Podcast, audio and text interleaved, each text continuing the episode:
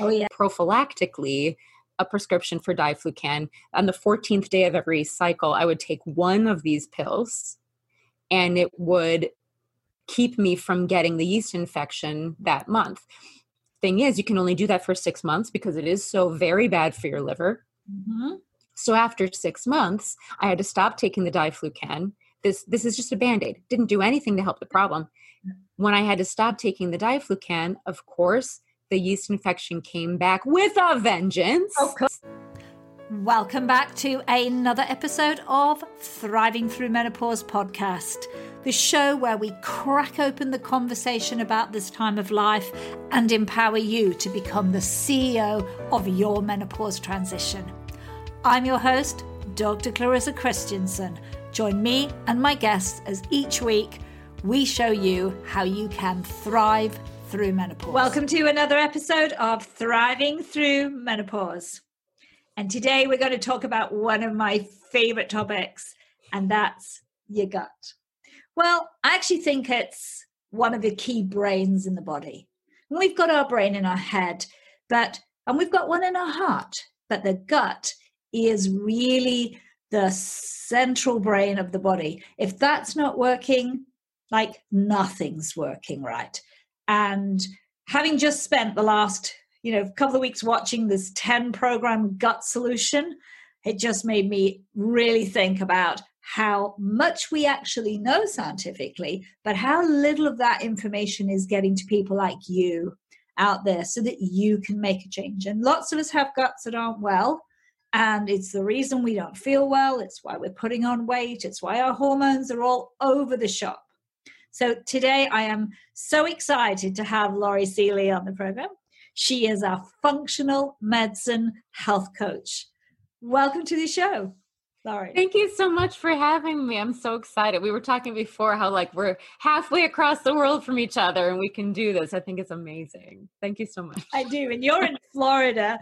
yeah. It's sunshine and and beauty. But um you weren't always a functional medicine coach, were you? No, no um, for years and years and years, I was a total music geek, and um, which I say lovingly. I love all my music geek friends, and I uh, sang in the opera eh, uh, in the chorus at the Lyric Opera of Chicago for eleven years. Um, and I guess I quit at kind of a good time to mm. i like i got out of that at kind of a good time i didn't know it at the time of course but um i i quit at the end of the season which was last march in 2019 and i moved down to florida from illinois and um and now like all my friends are saying you know they've canceled the beginning of the season for next season and um, they're just they're really having trouble because of this virus that's seems to be going around and uh oh boy. Yeah i have a lot of thoughts about that. I think i have quite a few as well which may not be always what you're hearing from the medics but yeah it's not quite as popular right? The way that people like us think and no. feel about this sort of thing. I i fully believe that of course we should be protect, protecting ourselves and protecting others but i think it starts with the making our own bodies a poor host for a virus. Correct. Yep. We are aligned on that i look at different countries because obviously i've got a family in the uk and i was having this conversation with someone this morning and i said you know one of the reasons you guys are having the issue is because your diet and your baseline health is a shocker. You know, and having spent 15 years in Australia and I live in Sweden where the baseline level of health is much higher, our, we have a lot of people who have it, but they are very old. Yeah. Whereas mm-hmm. in the general population, it's not gone crazy. And Australia's had very few, as has New Zealand, and their baseline health is just better, basically there's a better diet, there's sunshine, everybody's exercising. And then and we have countries where it's not good. Yeah, in the like, Western world, in the Western yeah, world. in the Western world, it's it's all this like chemicals in our food and glyphosate in the produce, and the just the way that we eat the way that the general population chooses to not nourish themselves with their food but just pile mm-hmm. calories into their mm-hmm. bodies we're all obese and sick yeah. and and it's our fault and i think i mean that sounds harsh but it's the truth we like these people in the, in my country in your home country we, we're sick completely of our own doing mm. completely you know avoidable illnesses and then on top of that whenever whenever some sort of virus comes around then those people have those comorbidities right yeah. that push them towards the ventilators and possibly death from this yeah. virus yeah and i this is uh, also a harsh thing to say and i apologize in advance but i feel personally affronted that i have to wear a mask in public to protect somebody who wants to eat mcdonald's every day. I just yeah. like that for me like you know i love everybody. I want to you know teach them how to eat better and but also it's not my responsibility I feel like. But I know that there's a lot of people who would completely disagree with that and live your hmm. truth. I love that. That's wonderful. Yeah. I totally get it. But I just really yeah, that's a harsh thing to say. yeah. but it's how I feel. I mean, and I think that there is validity in that, Laurie. I mean, people's baseline health is very poor and their gut health is very poor. That's correct, yes. Their gut health is very poor. And I think listeners out there, we've all heard or experienced having things like irritable bowel syndrome. Mm-hmm. You know, you may have experienced candida. We hear about things like leaky gut, and I'm going to ask Laurie what all these things are. We hear about SIBOs, and and all of these things are floating in our kind of conversation. And many people will have experienced one or more of these. I mean, Laurie, what's happening, and what are some of these very or increasingly more common um, issues that people are coming up against. Right. So, all of those things that you just mentioned, I have suffered with in the past, and even SIBO like a couple weeks ago. So, these things are not like you can eat a very good diet, but then fall into old habits as far as like the timing of how you eat, which I'll get into yeah. if we have time. But that can bring some of those things back, right? So for me, because of lack of education about poop and what it should look like, which I think is super important, I was constipated most of my life. Mm. And I I had full-blown IBS from the time I was a child and I didn't even know it because it's all I ever knew. Yeah. And so for me that's how poop was. I didn't know any different it wasn't like I pooped in a comfortable way for years and then it switched to something else. And it's because of what I was eating. Like I was eating not McDonald's every day. I mean, that's extreme, but like I was eating McDonald's at least once a month, maybe mm-hmm. once a week when I was a yeah. kid. And, mm-hmm. you know, and like my diet consisted of sandwiches and cereal and cookies. Mm-hmm. And then my mom usually made something pretty good for dinner, you know, chicken, vegetables, and yeah. potatoes. Yeah. Potatoes could be, you know, you could take or leave that. But like, you know, a lot of pizza, you know, the standard American diet. That was my thing. Hmm. And I and, can re- relate to that because I remember Jamie Oliver, the chef, doing a show in the UK with children. And he had kids who hadn't pooped in six days on this show. And when you looked at what they ate, they had pies, pizzas, chicken nuggets. There wasn't a vegetable or a piece of fruit in sight. And yeah. that was really shocking to me as someone who's always gone and pooped every day. you know, that, that is not that that and to be that constipated as a child is is terrifying. I mean, the damage to the gut must be huge.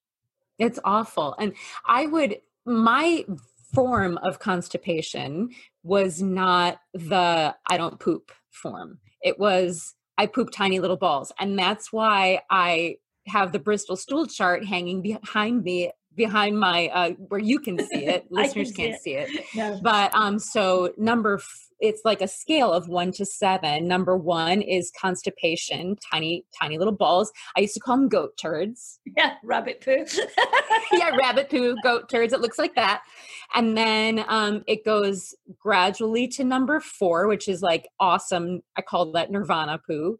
And then um and then it gets softer and softer till you get to number 7 which is basically just peeing out your butthole Yeah. and that's like total diarrhea. So what I used to have is I would have the number one poo, the goat goat turds rabbit poo every day, nine times a day. Every time I sat on the toilet, a little bit of rabbit poo would come out. And then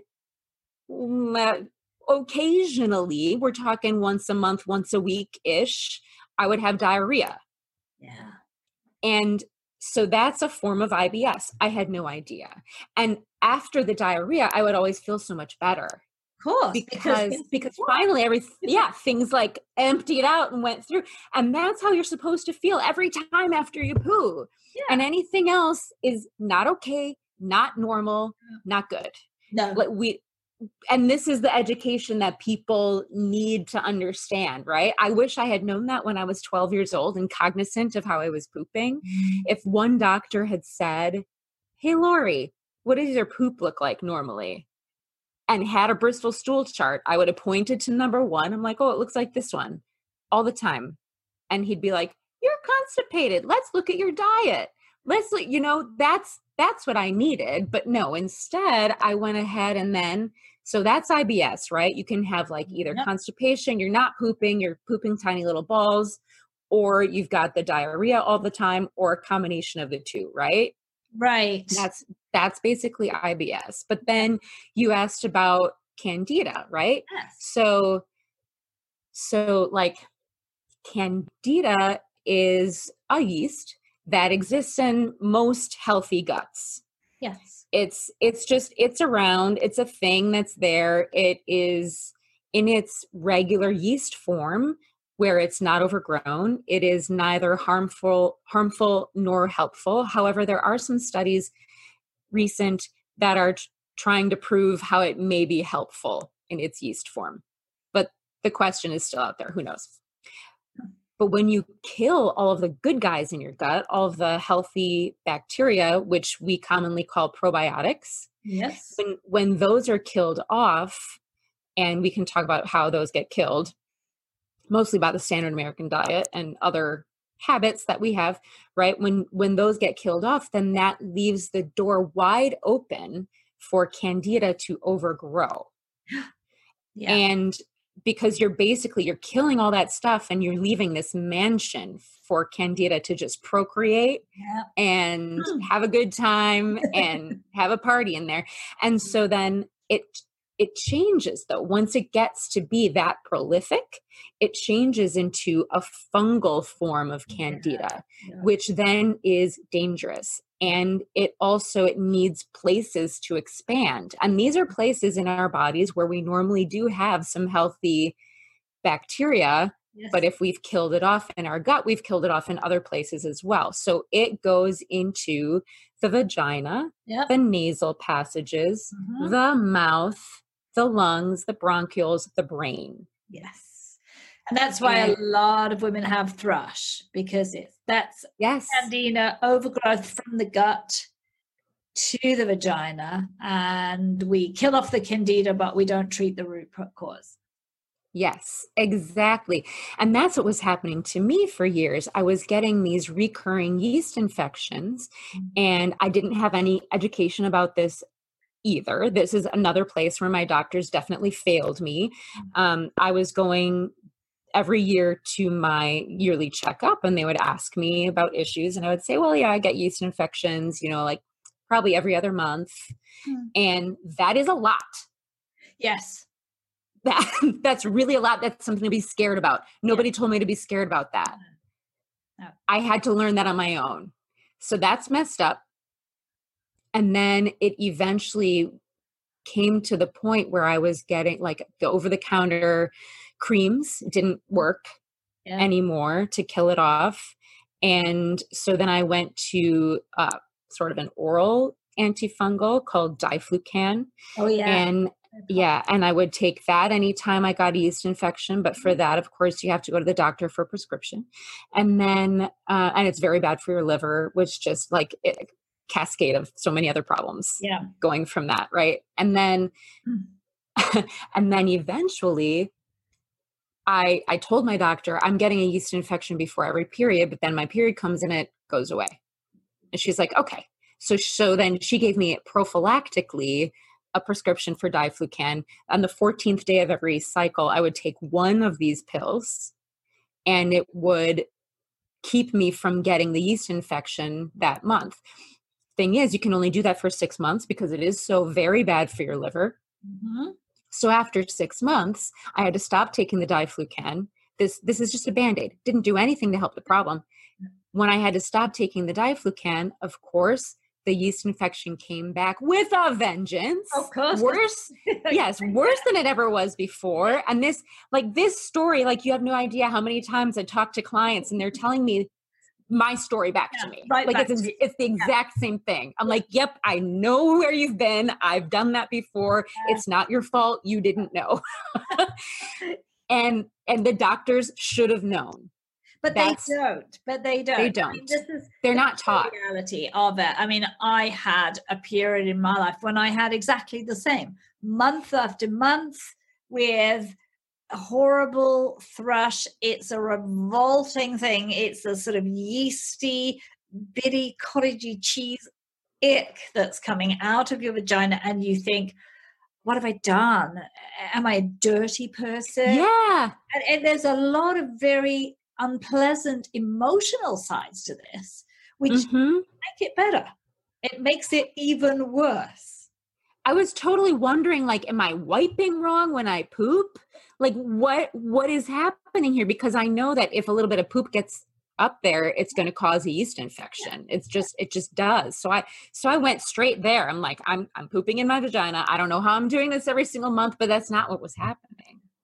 It's not. It's the the hormonal fluctuation at that time just allowed it to happen because you have this ph change in your vagina bef- you know at certain times of the month and it allowed that to happen and to get you know because i had too much yeast in there to begin with yeah and it was a fungal kind and yeah that's really bad and so then I got to a point where I had a um, a yeast infection that wouldn't go away. I couldn't take diflucan for it for an entire year.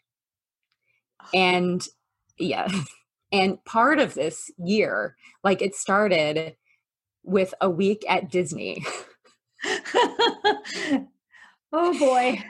Oh, the worst. I didn't have any of the little tricks about like like using garlic or anything like that. I, I didn't know it. I didn't know anything to do. I was not at home. I was, you know, far from home, living in Illinois at the time and in Florida at Disney, and had a scratch, uh, an itch I couldn't scratch because there's kids everywhere. I mean, whoa, that was it was awful. It was so awful. And so then that year, I I did I kept going back to doctors. I I tried different things, and then finally, I just I figured it out myself. I found a health coach. Yes. And this person helped me through it. And I changed my diet, which at first was incredibly difficult because, you know, you I found myself literally crying in the produce section. Yeah. Because I I I had only just started being educated about this stuff and I understand that anything that's digested as sugar in your body can raise your blood sugar and feed candida. And so not that I was a big rice eater before, no. but but no rice, no pasta, no bread. And that's pretty much all I used to eat. So so so you've taken away everything and that yeah, like now what do I Now what do I eat? Yeah. Yeah. And really, and no dairy either. Yeah. Likes dairy as well. Yeah. Yeah. So, so I'm in the produce section going, I don't know what to do with any of this stuff. And all I can see is the fruit. And I know I can't eat that. And just crying, just like, what do I buy? I need to, I'm, and so hungry, so hungry. Yeah. I had no idea what to do. And I would just like weep. And I'm I was so happy when I finally found this health coach with like all the recipes. And then and then I had, you know, I had a list of things that I could buy and cook for myself. And oh, it was like, oh, now I know what to do. But that's and exactly then, what people need to be able to do to stop this. I mean, mm-hmm. it is totally related to what we put in our mouths. Yeah. Absolutely. Yeah. And some of the other things that like that we just don't realize because they're things that doctors give us to um quote keep us healthy. Yeah. We're actually killing off my good bacteria. So like for years, anytime I had a tickle or uh, anything going on with like runny nose, I would go straight to the doctor and ask for a Z pack because I was a singer and I couldn't have this post nasal drip. I couldn't have bronchitis. I needed to sing. So I would get a Z pack. 10 days later, I was fine. Uh, but guess what? Without the Z pack, 10 days later, I would have been fine. You would, because it would have passed uh-huh and and my body would have learned how to deal with it on its own mm-hmm. and that that thing like i i'm forgiving myself for doing that but i know that it also it killed all my good gut bacteria yeah. so that and birth control pills you know i didn't realize at the time that progesterone is a steroid it is hey. Oh, yes. So we are taking steroids in our bodies. If we are injured, we are given uh, cortisone. That's another mm-hmm. steroid. It's very, very common to have cortisone creams, cortisone tablets, and then the fun one, antibiotics. Yes, and that's all killing all of the good guys in your body. You're you're ruining your immune system. And a couple times I was given steroids at the end of a cold as well because the mm-hmm. inflammation just wouldn't go away. And so instead of just leaving me alone and letting me gradually get rid of the inflammation over the course of the next couple months, I would take the steroids that my doctor gave me because I trusted them and I would take them and it really helped. I mean, at the time, but then the next time you're sick, it's so much worse you know, because you didn't allow your body to fight it off on its own and it doesn't go away. It feels like it goes away, but it doesn't go away. It sits there and stews and then it revs up again. And the next time it comes back with a vengeance, the same way my yeast infection did when I kind of shushed it before. Yeah. yeah. It's the same thing.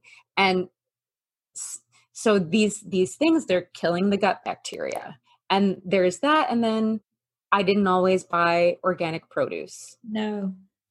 And so that's something that I put together later on too. Organic mm-hmm. or non organic produce, we shouldn't call it conventional because there's nothing normal about it. Yep. Organic produce should be called conventional. That's the way we grew stuff for years yeah. and years and years Thousands. without putting weird stuff on it, right? Yeah. That's conventional. Yeah. The stuff that we spray bug spray on is not conventional shouldn't be called conventional shouldn't have this like label of normal because no, it's and not. That's roundup essentially. Right it's glyphosate yeah and it's very toxic to the body. Right and and it's it's bug spray so i feel like in the produce section it should be labeled clean food food with bug spray on it like that's how it should be labeled because that's what it is Mm-hmm. And then possibly things would actually change, and people who don't have the education, like I didn't have the education when I was killing my gut bacteria, they'll look at that and say, oh, that's what that means. Mm-hmm. Because they, right now, the way that it's set up in our produce section, the organic stuff looks special. It looks like they make it look like this is what rich people eat. Yes. This is what this is what privileged. Yeah, this is what the privileged eat. Mm-hmm. And then the other stuff with the bug spray on it because it's yeah, it's cheaper to grow with bug spray, right? Yep. That stuff is not labeled correctly. It's labeled conventional and people are like well i'm not special enough to have the privileged stuff i'm going to eat this Yeah. and then of course they're getting sicker and guess who's dying from covid-19 Yeah. Because our right gut, because our gut microbiome is not functioning. right Or it's just Right. it's just destroyed by Right. glycophosphates, antibiotics, and steroids in various forms. hmm And that's 80% of your immune system. So, really, the immune system that's in your gut, that's where 80% of the immune system is, right? And that, the job of that is to keep everything calm, Mm. right? Yeah. So, like, I think we don't realize that most of the time when we're exposed to a virus or a bacteria from the outside, like whether we breathe it in, eat it, drink it, whatever, Yeah. what's supposed to happen is that goes into your gut Mm. and the the stomach acid in your stomach Yeah. kills a bunch of it off Yeah. and that's something that we should talk about too reflux later Oh, yeah. um, the stomach acid kills it off, right? And then whatever makes it through there gets beamed at by enzymes in your small intestine. And Yep. then in your large intestine, well, then all the bacteria gets at it and kind of holds the virus's hand and Yep. carries it out your back door, Yeah. Absolutely. right? But it doesn't do that if they aren't there. Right. So if those things aren't there, if you don't have the stomach acid, if you don't have the enzymes, and if you don't have the good gut bacteria, they can't do their job because they don't exist. So what happens is that those viruses leak out of your gut into That's the rest of into the rest of your body and they create inflammation because then the other 20% of your immune system has to go to work Yes. right and that's where we get the inflammation and we get the draining sinuses and all of the mucus Mhm. that's that's not your body being broken or being sick that's your body working exactly as it's supposed to Yeah. when there's a virus attacking Yes. That's what's supposed to happen Yeah. so if the virus made it through your gut without going out your back door that's where it's going to be it's going to be in your bloodstream and it's going to be causing all of these flu and cold symptoms for you Yeah. but but you have no idea how many viruses a healthy gut is exposed to and you just never know No. you don't need to know your No. immune system is like yeah you're cool i'm just going to carry you away now And flush you down the toilet everything's Yeah. fine And of course, when your gut doesn't work, function properly, it affects your brain and your mood as well, doesn't it? Yes, because of all that inflammation, right? So, um, you mentioned leaky gut too. Yeah. So, leaky gut can be caused by all of these things that we were talking about before. So, like if you have a gut imbalance, like you have too much of one bacteria, not enough of another, or you don't have like almost any bacteria and then you have an overgrowth of something like candida h pylori or or some other sort of foreign invader like a parasite then those things kind of actually eat through your gut lining and destroy your gut lining Yeah. and then and then what happens is undigested food leaks through into your bloodstream Yeah. and creates inflammation because your bloodstream isn't used to seeing a chunk of broccoli in it No. your immune system is used to seeing little molecules, you know, like tiny itty bitty cells of the digested food, right? So it's it's seeing, you know, oh, this is protein, this is fiber, this is whatever, this Yeah, is yeah. sugar, right? and your body can recognize that. But when it sees broccoli in its full form, it's like, I don't know what to do with this. I have to attack it. And then you're sensitive to broccoli right because Oh, after yeah, a while yeah, like if you if you eat a lot of it with leaky gut now you've got antibodies for broccoli yeah. which is like a mind boggler but that's what happens Yeah. And the gut lining's pretty thin, isn't it, Laurie? I mean, it is like one cell. I mean, it's not like it's a great big thick thing that the the bacteria have to push through. It's you, your gut's really quite thin. So if there's a Mhm. little hole and things are not quite right, things pop out quite it'll go right through i mean there is there is protection that's supposed to be there like the inside of it is like a carpet kind of Yeah. it's got these little they call them villi microvilli that are kind of they're supposed to be standing up and moving around right? I'm like wiggling my fingers right now. You people can't see that. But little but wiggling. it's yeah it's supposed to be there like like a nice plush carpet right? But then when your gut gets damaged it turns into it looks like a 1970s shag rug and it's all kind of like mutilated and mangled and together and then those things they get twisted together and pulled apart and then it makes these holes so there's there's supposed to be sort of a fence for you Yeah. that lets tiny itty bitty particles through uh, digested food. But when it's mangled, then you've got like you've got gunshot wounds in your fence, Mm. and the and food can get through there. So you've got you've got chicken, bread, broccoli, just like Yep. going right through there undigested, and your body responds to that with antibodies. Yeah. And we get food allergies, we get Mhm. flame inflammation in other spaces. The gut itself is inflamed because it's damaged and trying to Right. repair. So we, And then down the road, that causes autoimmunity. yes. And that that's why we're also seeing, isn't it, such a rise in autoimmune diseases because our gut is so damaged. So Right. we're seeing Crohn's, we're seeing increases in well, IBS is a form of autoimmune, isn't it? Yeah, I think the IBD is the auto like the Yeah. autoimmune disease. Disease, yeah, you're talking about disease. But that's like but that's a specific diagnosis with an invasive test, right? Yes. And and and it shows like actual like you know, I think Crohn's is a version of IBD. it is, yeah. My husband. Yeah. So Yes, yeah so like to to have IBS, IBS you don't have to know that it's IBD you have to do the you do the same thing about it Yeah. right Yeah. Yeah. but yeah it is kind of it's the beginning of autoimmunity because Mhm. you're you are basically fighting everything till you can't handle anything.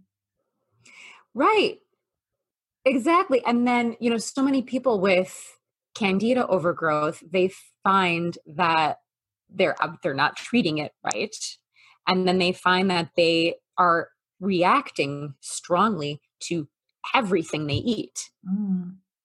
and so like the the circle of things that they can eat without feeling awful is so so small Yeah. Yeah. it's it's really bad i'm so grateful that i once i finally like it was about 10 years of me going no it's not candida no it's not candida no it's not candida because i really didn't want to. But once i did i'm so glad that i wasn't there yet where i couldn't eat anything. Like it was really just the big common you know bread pasta sugar milk well dairy right? It was just it was really those. And to me that's not as diff it was a hard diet i gotta tell you it was a hard way to eat it's Yeah. it's you know it's there um therapeutically and that's it but i can't tell you how many people are in my facebook group who are like they've got this different mindset that they're like yeah i'm living with candida and ibs and it's so hard and i'm like why aren't you doing something about it yeah. Yeah. it doesn't have to be like that you don't have to Mm. Like food sensitivities do not have to last forever. You can turn around your autoimmunity. You there's there are things that you can do steps that you can take and you don't have to just leave it there. You can No. repair your leaky gut. It doesn't have to stay that way. No. you know? And i just i don't get like how people can be in this mindset that oh this is just what i you know this is what i have now i have candida overgrowth and it's just going to be this way no it just gets worse like every year there's fewer things that they can eat Yeah, that's really tough. But I mean, if we say you can heal it, I mean, what are the steps that people have to take on board, Laurie, to start to heal these things? I mean, where would you start with someone who says, I've got candida overgrowth?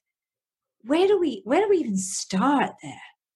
So where I start with with my clients is we first do a gut cleanse, which that sounds difficult and huge and it kind of is. But that's where you have to start because if you start taking herbal supplements that kill candida and it doesn't have an exit route, you're going to be in hell. Like that's going to be super uncomfortable. Mm. So really it's important to do something to get your bowels moving. Yeah. Right?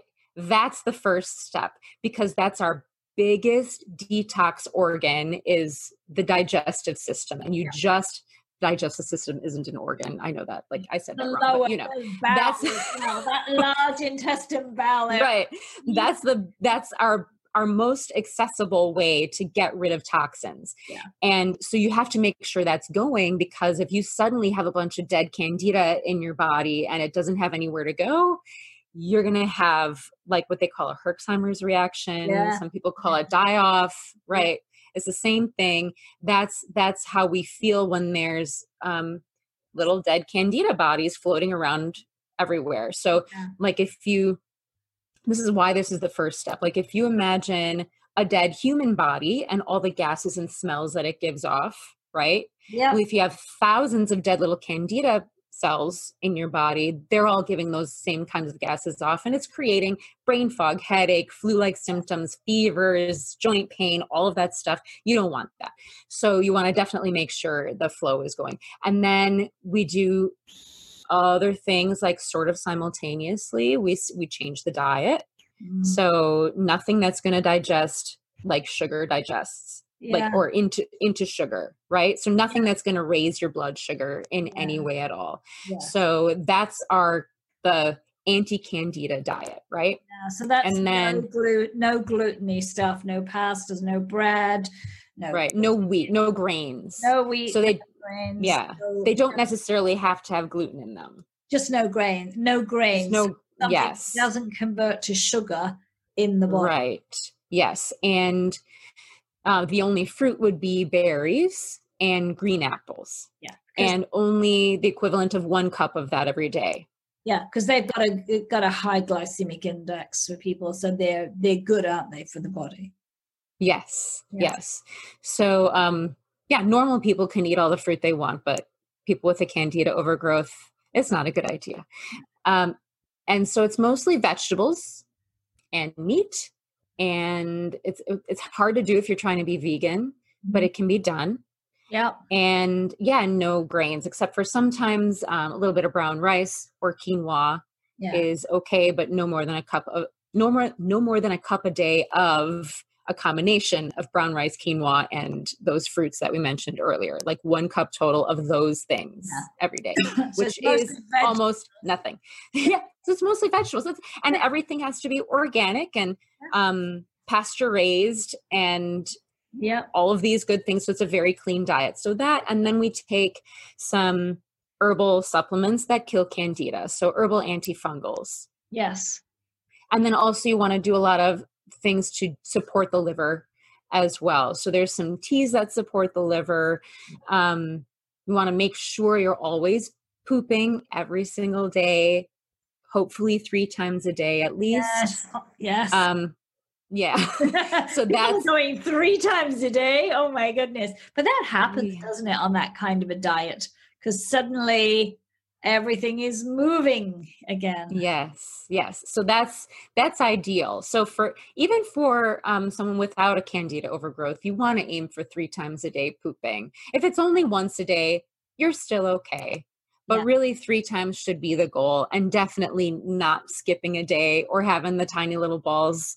Then that's just like nothing to be scared of but your body's way of telling you hey something's off. Yeah and you need more fiber, more water, whatever. Yeah. Right, right. Yeah. And then after, so those things, so first we clean out the bowels, right? And then we starve it with the diet and we kill it with the herbal antifungals.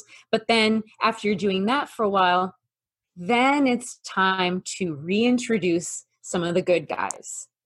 So at that point, with my people with candida overgrowth, that's when I introduce some really strong probiotics. Mm. And also at that point, I don't encourage fermented foods yet. Yeah, I was going to ask about the the sauerkrauts and the kimchi's. Yeah. Yeah, yeah, yeah, yeah, yeah. So not yet, not until we have some soothing going on Mm. and some gut repair going on. So Yeah. there's also like once so the the probiotics are part of the gut repair Yes. And they do soothe the walls of the gut Yeah. and then we take some other things some uh, metagenics glutagenics which has you know uh, what's it called It's gone out your head. Laurie has gone giggling. She's forgotten. Glut- uh, yeah gl- glutamine there we go l-glutamine Yeah. These things i can remember the brand the brands metagenics glutagenics and there's Yeah. also um anyway and So that and to heal the gut and soothe it by to the heal it yes yes and a lot of bone broth and collagen powder in you know like a hot beverage in the morning Yeah. that kind of stuff to soothe the gut you don't want to do that at the beginning a lot of people they're like oh i have candida i have to do all these things Yeah. and they go for the probiotics and the kimchi and the All all the fermented stuff and yeah and the Oh, all these. uh, That when there's a whole. could I just kill myself that this word isn't coming to me? Anyway, all the the stuff that's in the metagenics, glutagenics, they Yeah. they use those things right away, and you're actually and they start to feel worse because actually that feeds candida too. Ew. Like, so we don't want to take it right away. We, it- it- you know, it has to be a little Yeah. later. It's a stepwise process to. Yes, yes, and it's also it's kind of like peeling an onion. So Yeah. so we go back and forth depending on how insidious your infection is Hmm. go back and forth between killing candida and a little bit of gut repair then we kill some more candida we do a little bit of gut repair we don't always do it simultaneously you kind of you hop back and forth between the two and this is why it's really useful to have somebody who's knowledgeable to be guiding you with this Yeah, because You it's know, not it's- easy to do yourself, is it? Because you, you right don't know what's going. It's not a straight linear line, is it? You go, you do this, and that happens. If your gut's badly damaged, it can right take a lot of time, can't it? It can. And sometimes there's heavy metals involved as well because heavy metals and candida go hand in hand. Yeah. The um heavy metals are actually worse for our body than candida and I'm 46 years old. I'm of that age that when I was a kid uh, mercury fillings were really popular. Yeah, I had them too, and I had them all taken out. Me too. Yeah. What kind of dentist did you go to? Uh, I went to a dentist in Australia, and the first thing he said to me was, These things need to come out of your mouth. So Uh-huh. they've been out of my mouth for nearly 20 years. But That's was- wonderful. You know, I have um, I have a white a white filling throughout, Mhm. and um, he was like, "I'm getting out all of these because this is not something anybody wants in their body." But Right, the right. They stuff it full of mercury still today because it's cheap. Yeah, I heard that there that that's still happening here in the US as well. Yes. It shouldn't be. Um No. But I, there's a lot of misinformation about mercury fillings out there. Yeah. So, um, so it's important when you get those removed that you get them removed at a holistic dentist. They have to have protection themselves. They protect you. It's like you've got this enormous dental dam, and the only thing that's showing is the tooth that they're digging the Yeah. mercury out of right did, did they do it this way for you it was like there was like all this stuff hanging out of my mouth when i got my mercury fillings I removed don't and like I uh, don't remember now. Probably yes. yes and i mean that's how you want it done there was one um i had one filling removed at a regular dentist they did it without any of the protection just started drilling. There was mercury flying everywhere in my eyes in my nose in my ears. I'm sure i had a huge candida flare after that. Yeah this is bef- this was you know years ago before i knew what i know now. Huge flare after that because of the heavy metals. So what happens like when we have when you when you have the mercury fillings and then there's a lot of other ways that we are exposed to heavy metals as well but that's that's one that you'll be aware of for yourself. Um, that gets into your body it off gases as you chew your jaw is one Yeah. of your strongest muscles, right? Your Yes. your jaw muscles. And and it gets off gassed into our body as we chew and then it's just in your body, it's in your fat cells and candida actually insulates it the same way uh, a live wire is insulated with plastic or rubber. Yeah. Nicely wraps around it and holds. Yeah.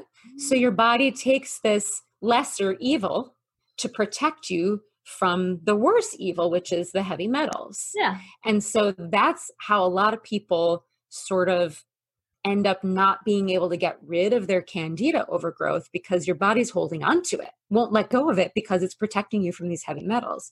So that was the last straw for me. I had to go in and take care of the heavy metals and then a little bit candida would go flying and then i had to do some candida detox and then back to the heavy metals then back to the candida i went back and forth i think three times Yeah. so that's something that that can be part of it for Yeah. a lot of people especially if they're around my age and have had those those mercury fillings i talked to a lot of people who've had mercury fillings removed the way that i had that one removed years Yeah. ago Yeah.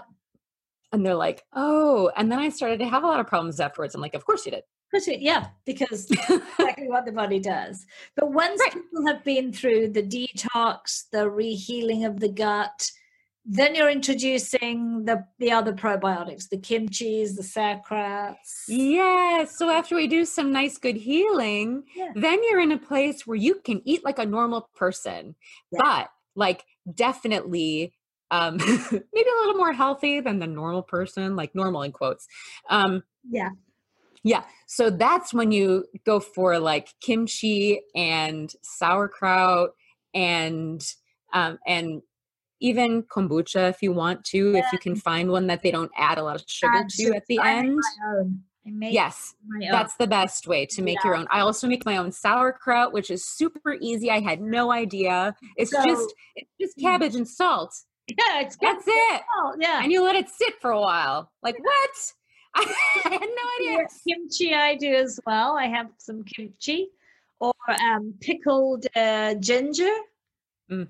Yeah, that kind of thing. You don't need to eat a lot of it, do we? We just a little bit, and it's so Every day. every day a little bit. And I drink kefir, which is, you know, Yes. uh, like pure probiotics, straight. Mm-hmm. mm-hmm. Fermented. Uh, um. How, what do you use? I have a um, a Turkish or a Russian one. It's fermented goat or sheep's milk. Yes. Nice. You can also make it with coconut milk, Mm, or I've done it with cashew milk, yes. and I actually make cashew milk myself. yeah. now you don't need a sieve for that it's the, it's the easiest one because they're very soft all you have to do is soak them and then blend it with water and add a little bit more water you got yourself some cashew milk it's amazing Amazing. so much cheaper than buying it in the store with all of the additives Yeah. and all of the things that you maybe kind of you look at the list of things on the in the ingredients and you're like oh well Uh, maybe not. it's better than milk but yeah. this is great it's just cashews and water and then you can make kefir from that as well it's Yeah. so good so so there's a lot of things like that we can be eating and drinking. Uh, yes and that helps if you have IBS too to sort of eat and drink in that way. Yeah. Yes. So my my clients who only have IBS, they don't have to do the candida part of it. They've got it so much easier because they've caught it before it got that far, right? We always test, we always make sure. But if you've caught it before you got a candida overgrowth, you're so lucky because then all you have to do is eat a clean diet, not necessarily the anti-candida diet. You can have some like some some sweet things, probably less than before, but like some honey, some maple syrup, things like that, monk fruit, coconut sugar, Yeah. right? And but of course they can't be the bulk of your diet. No. Still, like like we go to um, more vegetables and a lot of times if people are having a lot of uh, diarrhea as part of their ibs we go to cooked vegetables rather than Yes. raw Yeah. for a while like just therapeutically just for a few months until until they've sort of balanced out their gut bacteria a little bit and those people can usually if they're not fighting a parasite or something like that they can usually go for the high probiotic foods right away Yeah. Because that's super soothing to the gut. And then they go for the um, the glutagenics as well right Mm-hmm. away to Yeah. repair. But we have to always figure out what it is that's causing the IBS. So a stool test is really, really important Yeah. because just eating better at that point doesn't usually do the trick unless the only thing causing your leaky gut is something like gluten because Of course. Gluten. because gluten can absolutely cause leaky gut yeah. Yeah. Just by nature of it being itself it can cause that so like if that's your only problem you take the gluten away and then you heal and you eat better and we're good right but we always have to do a stool test a comprehensive stool test that gives you a wide picture of everything that's going on inside the gut and what your balance of bacteria is like inside there and then we find out really what's causing your IBS and then you have to remove the cause Yeah. right Yeah. Yeah. if we if we don't remove the cause we keep irritating it you can eat all the kimchi you want it's not gonna you're not gonna get fixed No, because you're not fixing the root cause. exactly so we go back to the root cause figure out what's causing it remove that and then do all the healing that we talked about with the candida with a far less difficult diet i believe yeah, it's a little simpler and a little. right right right Mm. because like you can have a little bit of brown rice like you can have two cups if you really want to yeah, that would be in a quite day lot. That's a lot but i mean like throughout the day like you you'd be surprised you know a little bit of like rice cake and then whatever you have with dinner you know sweet potatoes that kind of stuff like you can it's a little bit of a more loose diet but of course it's going to be a lot higher in vegetables probably than what you were eating before when you had the ibs really bad Exactly. i'm guessing because people who eat a paleo diet already for years and years and years usually don't have problems with ibs no. unless they have some sort of foreign invader yeah. that they haven't gotten rid of yet. And that's like, I know a lot of people who have exactly that issue. Mm. Mm. And And, I've met a few who for. are very paleo and they still have it. So there you've kind of solved that one. And I should be going to my friend and saying, hey, you know what? There might be something under here.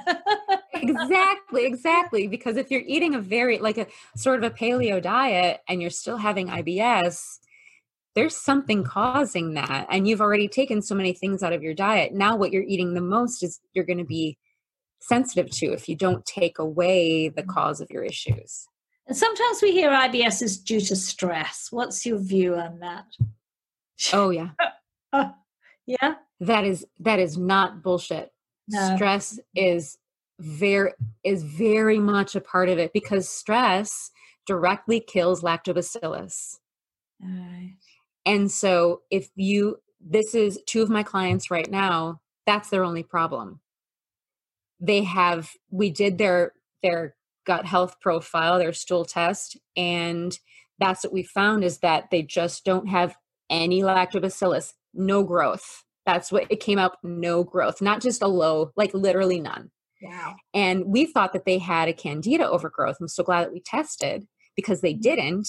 And they had been treating for candida for a few years. And then, you know, I was like, well, we got to do this test. No candida, just no lactobacillus. And that's because of stress, because stress can kills your gut bacteria. So many things that we expose ourselves to in this world can kill your good gut bacteria.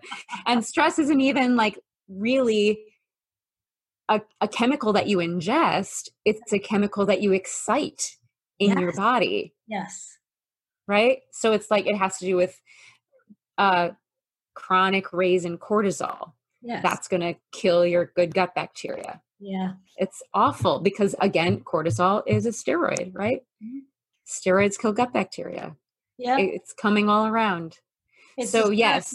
So, yes, Yeah. stress is definitely definitely like a huge cause of IBS and it can lead to all these other things with autoimmunity down the road, Yeah. right?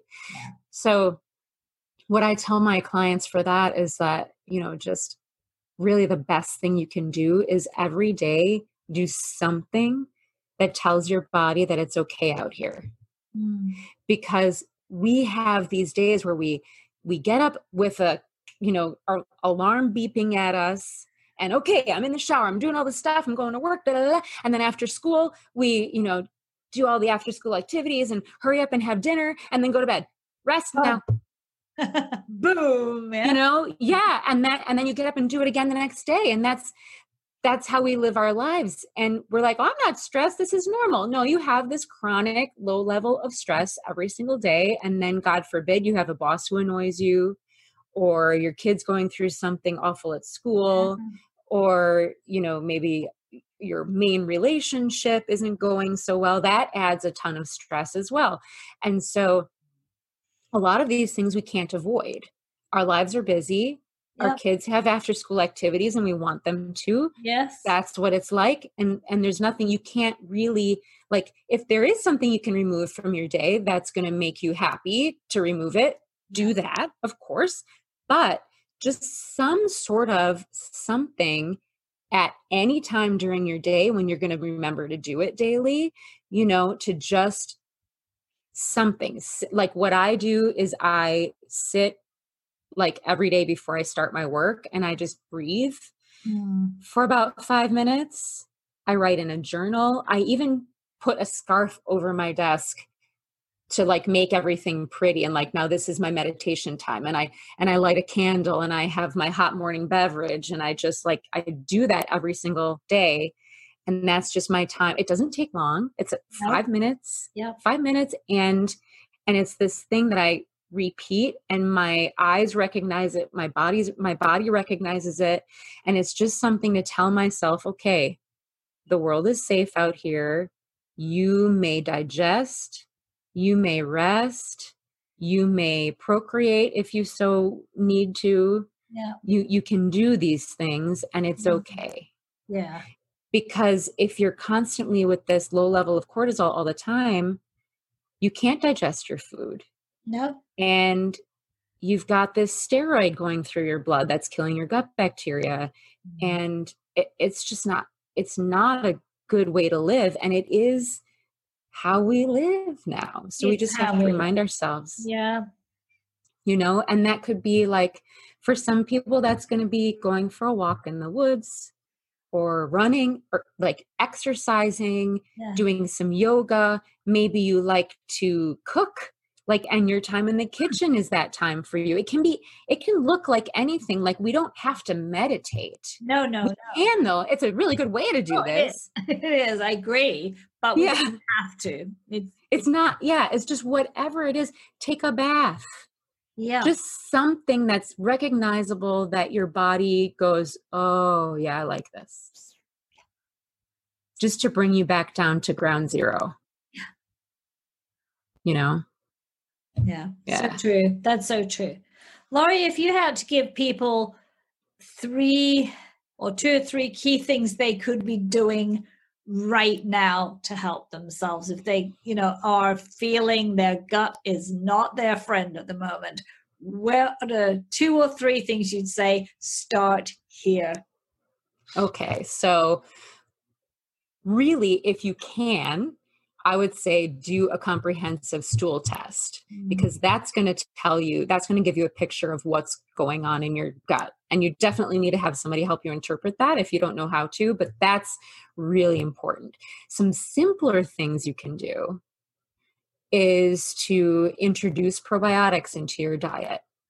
You know, something like kimchi, sauerkraut, kefir, like we were saying. Yeah. Those things are super helpful and super soothing. And there's a chance that that you might be at a point where you're not so far gone and that can just be the ticket for you. Yeah. And another thing that's also I think super simple to do is to have vegetables at every meal. Yes. And a lot of people are going to be like, "But breakfast." Well, breakfast, you can have a green smoothie. That's super simple. Really? Um, you can have like broccoli and asparagus and onions and tomatoes in your omelet in the morning. Yeah.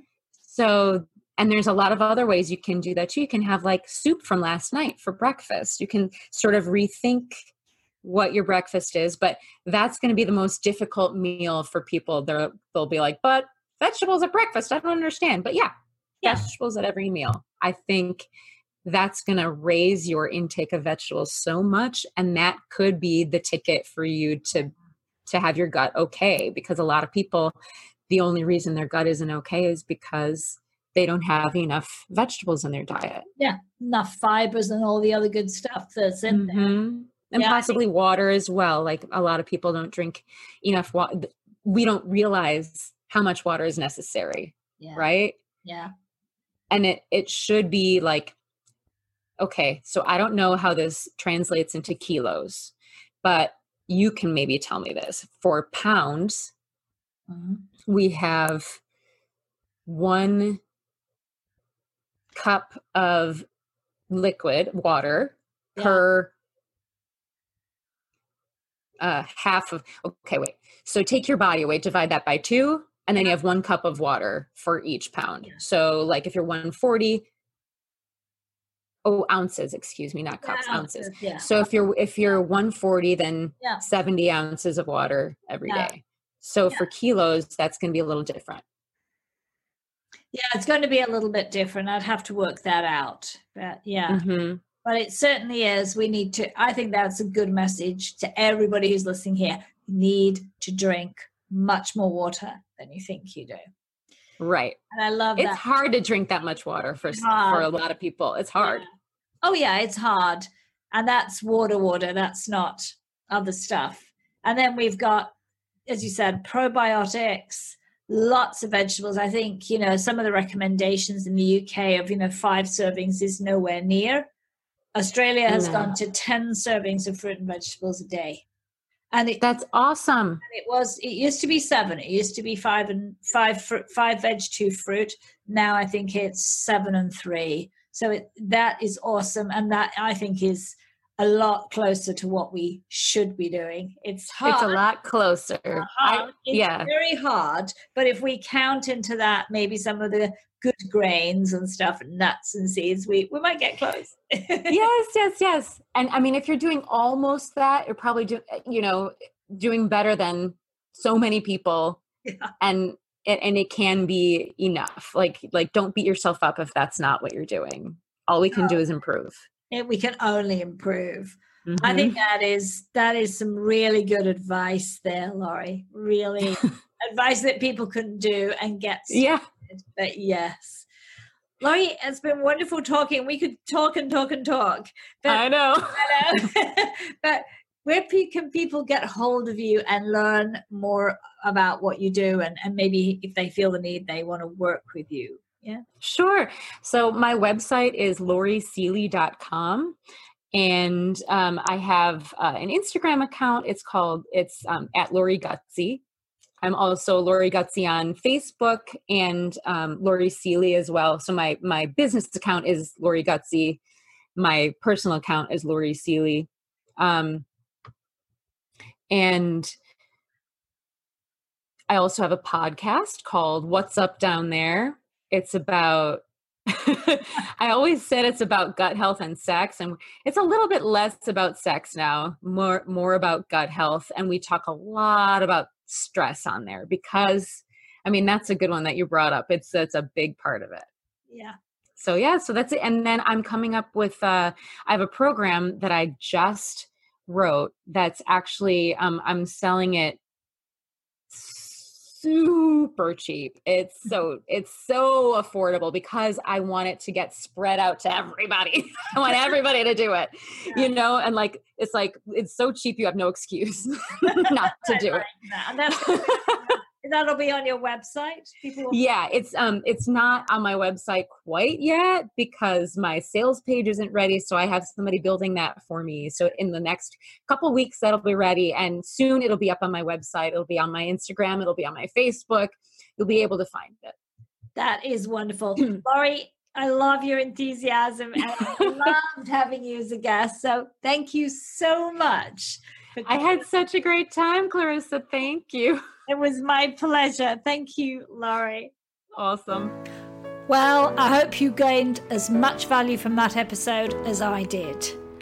Candida is something that I've suffered from, and I really empathized with Laurie's story. But I love how a functional medicine approach really turned it around.